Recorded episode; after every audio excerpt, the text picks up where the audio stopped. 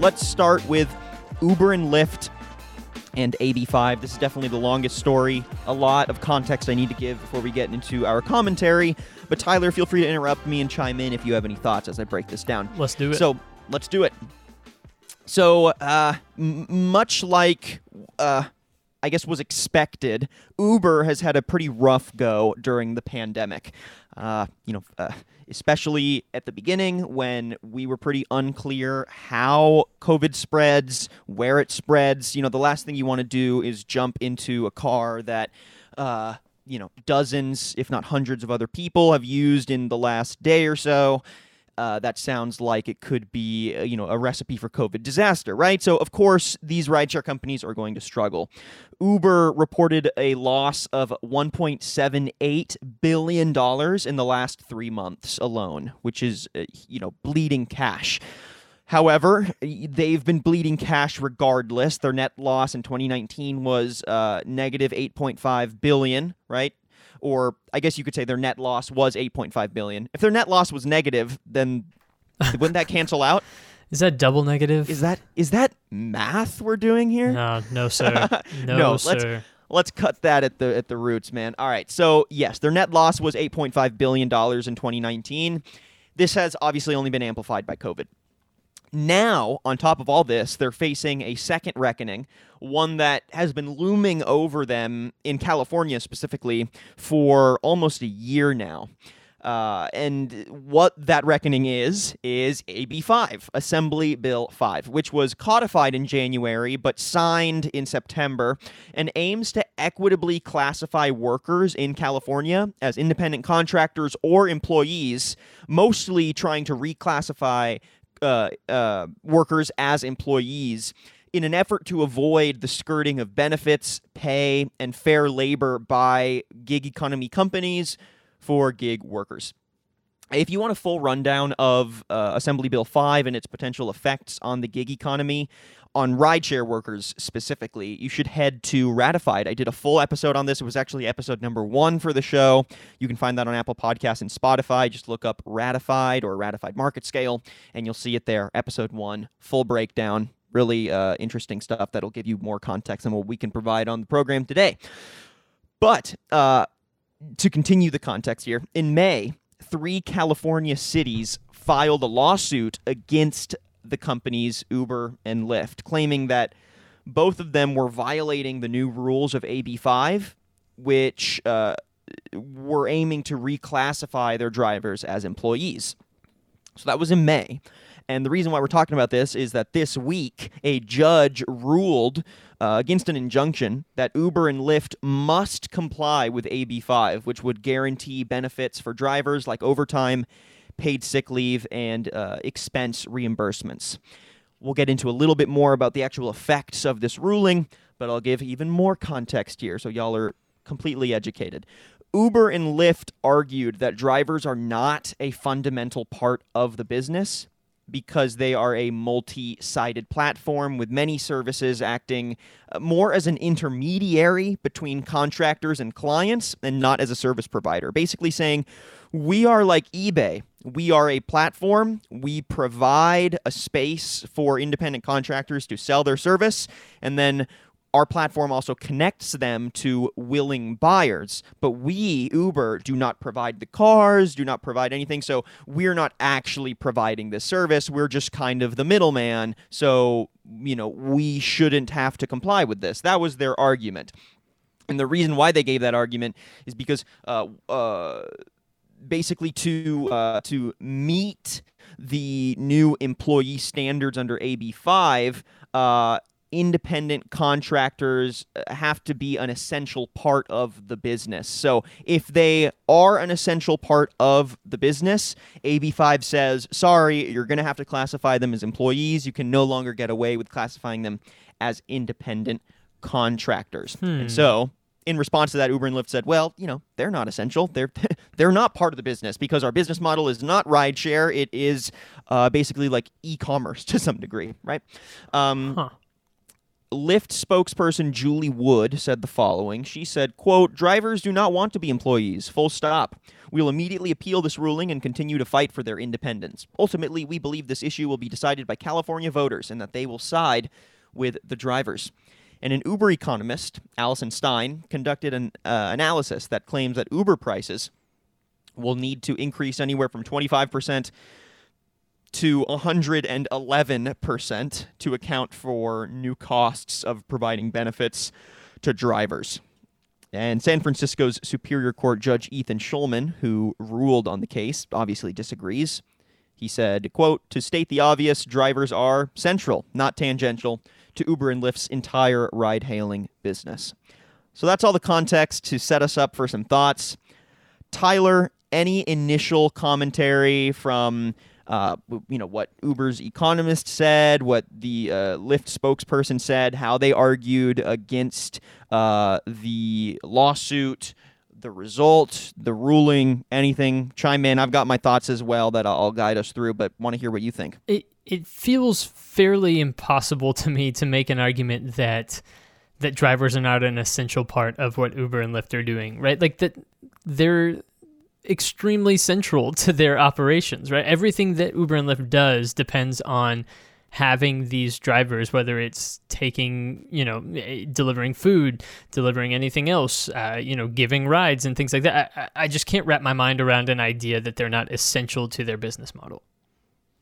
Yeah, and that is what uh, some of the folks on that ratified episode argued, and it makes sense uh, you know, that basically no one in the industry, and they were saying not really even Uber and Lyft believe what they're saying here. you know, that it's just kind of like, well, this That's is telling. the best. This is the best way to buy time. As they Mhm. figure out what the hell are we gonna do, they just say, "Nah, you're lying. We're this is not how our company runs." What? Who are you kidding? What? No, we don't provide rides. We're an e-commerce platform. Um, you know, basically, folks are saying like, no one believes this. Like, no one's buying it, but it is a legal argument that has to go through the processes and clearly has bought months of time for these companies as they continue to appeal and funnel resources into this. So, at the very least, like it, it's just a waste of time for them. But I think the real reason why uh, they will continue to appeal this is, I mean, A, I guess they're going to hope that some judge eventually sides with them.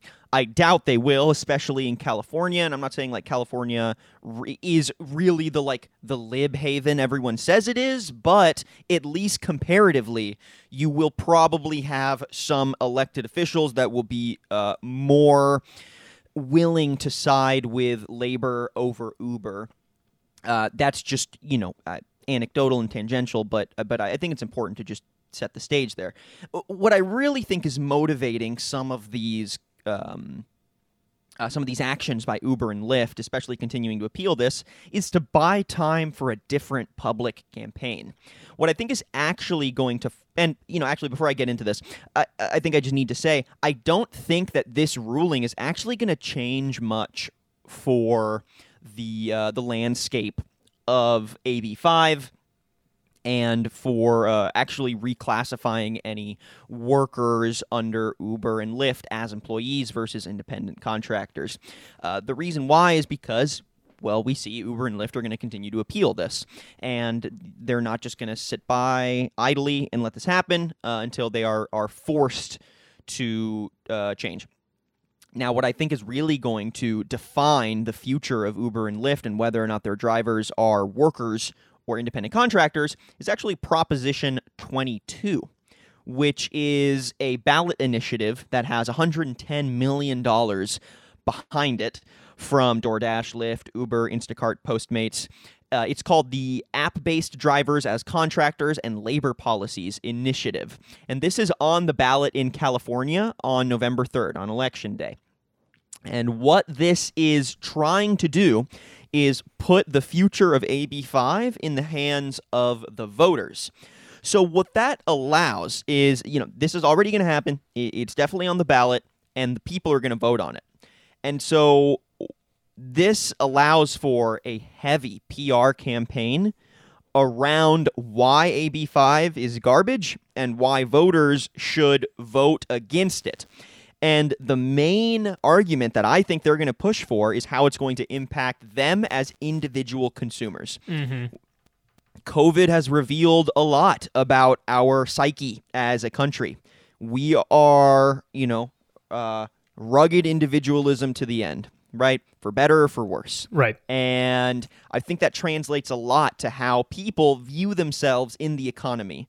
Things work for me, the economy works for me, services are for me, me, me, me. I'm the consumer. How are things going to be better for me? And if my world is disrupted, that's a problem for me, the consumer, right? Very individual. Sure. So, uh, I think that the argument we see from Uber economist Alison Stein, right, where you know, okay, an Uber analysis is obviously, uh, in my opinion, going to uh, come to a conclusion that benefits Uber. That I don't think that's a conspiracy theory. I think that's just being realistic. However, even uh, with the analysis, I do think that it would be realistic to see some prices go up if um, if Uber has to take on costs of supporting benefits for their drivers. I think it is a uh, reasonable cost, but nonetheless, I do think there will be one. However, 25% to 111%, I can't really say. Feels a little high. However, those numbers are scary, right? If you are someone that uses Uber, uses Lyft, and you hear, well, if you vote yes on this, you're going to have to pay 111% more for your uh, you know, Uber bill than you normally would. Are you really willing to pay for that? And at the end of the day, people uh, vote out of self-interest. And I don't think that is a bad thing. I think people should vote out of self interest. But uh, I personally advocate for self interest communally, right? Self interest as a collective, not necessarily self interest as me, Daniel Litwin, the one individual, and what matters to me only. Uh, because sometimes there are situations that require me to uh, you know, branch out or to amend my perspective that, hey, even if I have to pay more for this, I can foot that bill. Guess who would have an improved quality of life? Uh, you know, the drivers, the people that are working minimum wage, the people that can barely pay rent. Like maybe they could use some benefits. Maybe they could use a pay bump. So uh, that mentality, I think, is easy and, and and by that mentality I mean an individual voter mentality, I think is much easier to mold than the legal structures of trying to go through the California courts. That's why I think they're going to continue to appeal this while pushing Prop 2 really hard Mhm. and then hoping that their PR campaign around it is going to be strong enough to turn voters against AB5. So, those are my thoughts on it. Do you agree? Do you disagree? Do you have any other uh, factors that you think are motivating um, some of these uh, moving parts? Okay, so one one thing I've been thinking about here is right off the top you mentioned that um, that Uber, I think it was Uber specifically, was bleeding cash because their net loss in 2019 was eight and a half billion dollars, right? Uh, y- yes. In- when uh, in in 2019 they lost 8.5 billion dollars, and then in the last three months they've lost 1.78 billion dollars. So Billies on billies.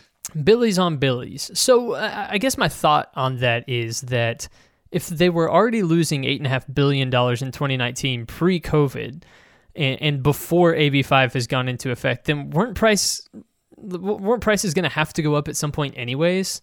And so I, I think that this, to me, anyways, my, I, I guess what I'm sitting here thinking about is is is Uber using AB5 as a convenient um, enemy here, as the convenient bad guy in this case, to justify why prices have to be raised to their consumers, so that somebody else is bad, not Uber?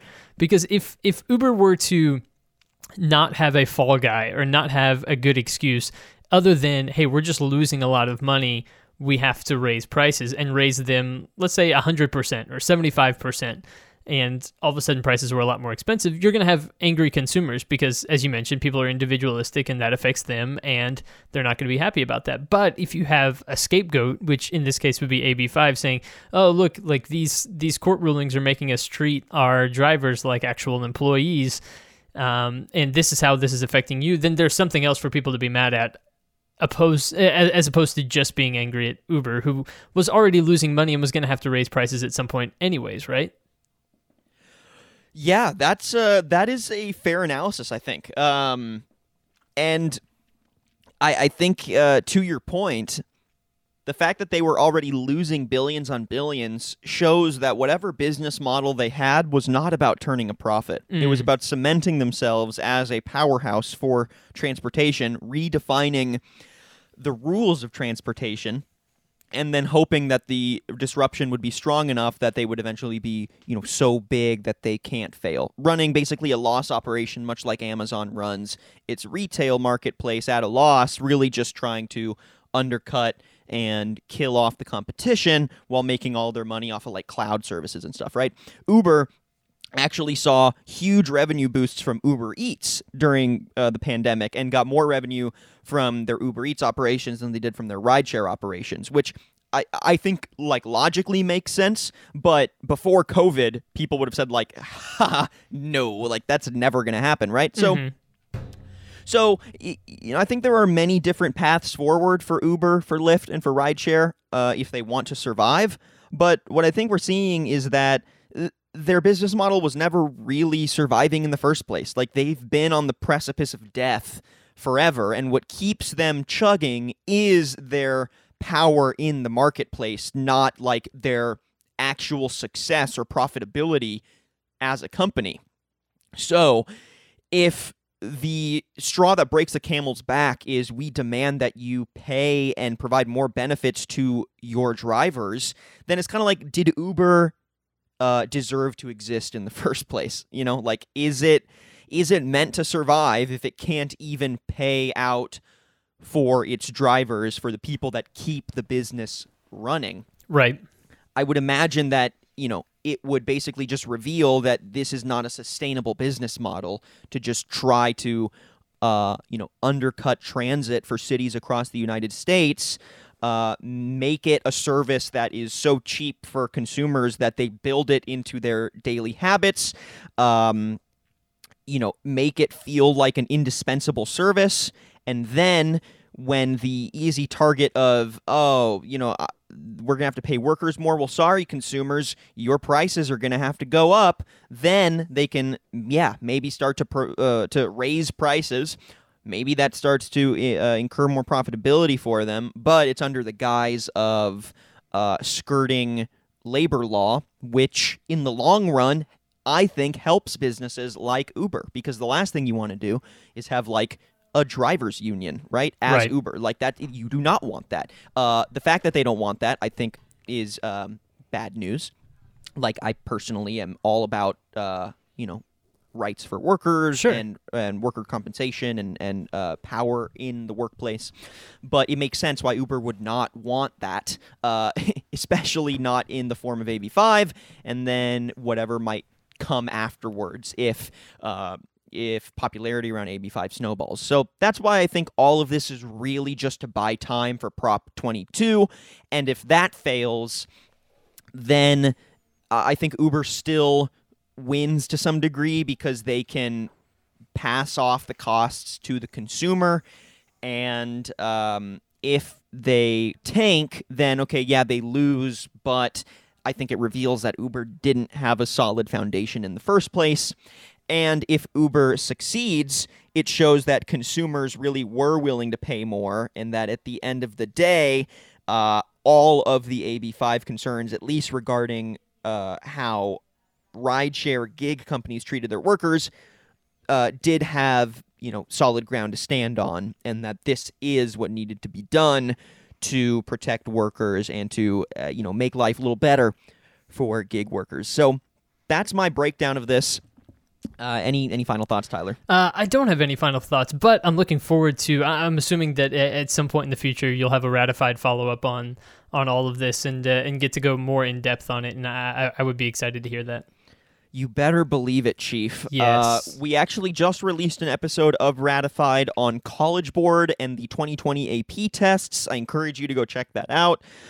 But I think my next episode I'm working on is an AB5 follow up for Ratified. So I'm going to more deeply unpack this development, dig in a little deeper into Prop 22 and some of the PR campaign around how they're trying to push back against AB5. But also, I want to get the perspective of other gig workers in California because since I've released that episode, I've gotten some commentary from uh, independent uh, uh, videographers, um, writers, Mhm. uh, creative uh, professionals, uh, independent musicians, right? That their whole life has been independent contracting. Right. That AB5 actually shakes up their industry in a way that they say uh, really harms their ability to make a living off of what they used to do. So I'm really interested in unpacking their thoughts on that, trying to find an intersection between, you know, is there a world where they would support more workers' rights, where they would want something like unionization, or they would want something like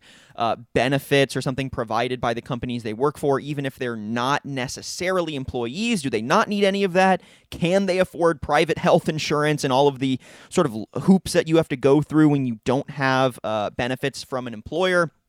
That's all stuff that's really uh, churning in my brain. So if Yeah. you're interested in any of those questions and also want answers, stay tuned over the next month or so. I'm probably going to be trying to compile some thoughts on that, and we'll hopefully release an episode or early September on that. So yeah, Very nice. very nice. Damn. Remember when Borat was like the thing to quote? I actually had a conversation with some friends about that over the weekend. uh, it when when it came out, it was uh I was still too young to quote it and Mhm. like uh not be like, how do you know that quote from yeah, my parents? Yeah, right? not not get in trouble for it. no, yeah, that that that totally makes sense. But it's uh, you know, it's it's one of those things that uh, that you think back on, and I I I find myself doing this a lot lately, right? Where you look around, you're like, I didn't know those were the good times, but those were the good times. Oh my gosh, yeah, they were very nice. They were very nice. and uh, yeah, that and like Bane from the third uh, Batman movie Oh is like every white dude's impression. It was just those two. They were just throwing out Borat and Bane. That's there's like, oh my god, comedic geniuses out here, dude. Oh my gosh. Funny.